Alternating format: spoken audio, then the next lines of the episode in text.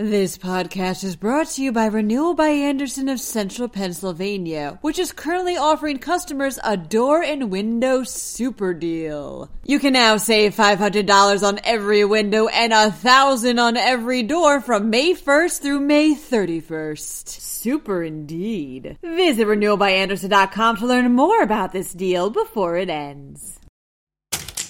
It's been a busy few days for the Pennsylvania General Assembly. A heartbeat bill geared towards ending abortions was introduced. Another bill was brought up that would change the voting system in the state, and yet another piece of legislation seeks to solve a firefighter shortage. In non political news, Clark bars are ready to make a comeback.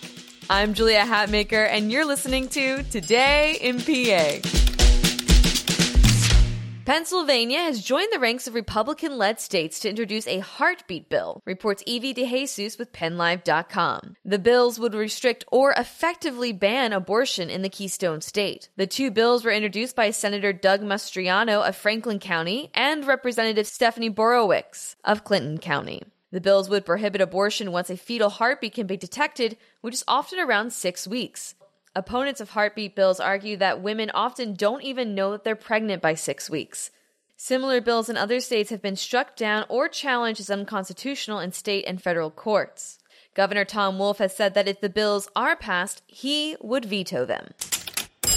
A new bill will overhaul the voting system in Pennsylvania, reports Marc Levy with the Associated Press. Legislation was introduced Monday that would enable all voters to mail in a ballot should they choose as well as eliminate the option for straight party ticket voting. It would also move voter registration deadlines closer to elections, allowing people to register to vote within 15 days of the election rather than the current 30. The bill also approves $90 million in aid to help counties buy voting machines ahead of the 2020 presidential election. The bill comes after several months of closed door negotiations between the Republican majorities in the state legislature and Governor Wolf.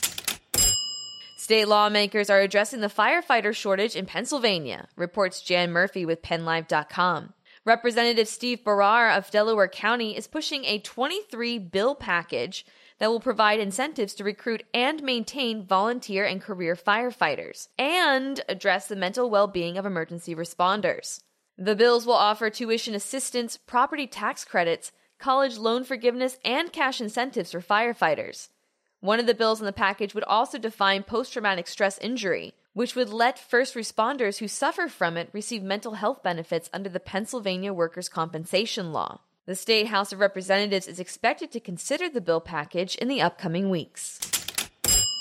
Clark bars are ready to make a comeback, reports Patricia Sabatini with the Pittsburgh Post Gazette. The iconic candy bars, which originated in Pittsburgh, will be returning in time for Thanksgiving. The crunchy peanut butter bars, which are coated in chocolate, will be made by Altoona based Boyer Candy Company. The only thing holding up the release of the candy is the fact the company is waiting for new wrappers. Clark bars have been a Pennsylvania institution since 1917.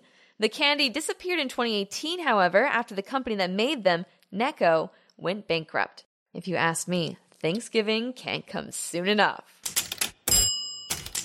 That's all for today's episode. Be sure to check out PennLive.com for all the news, sports, business, and entertainment coverage you could want. I'm Julia Hatmaker, and I'll be back tomorrow morning with another episode of Today in PA. Thanks so much for listening, and have a terrific Tuesday.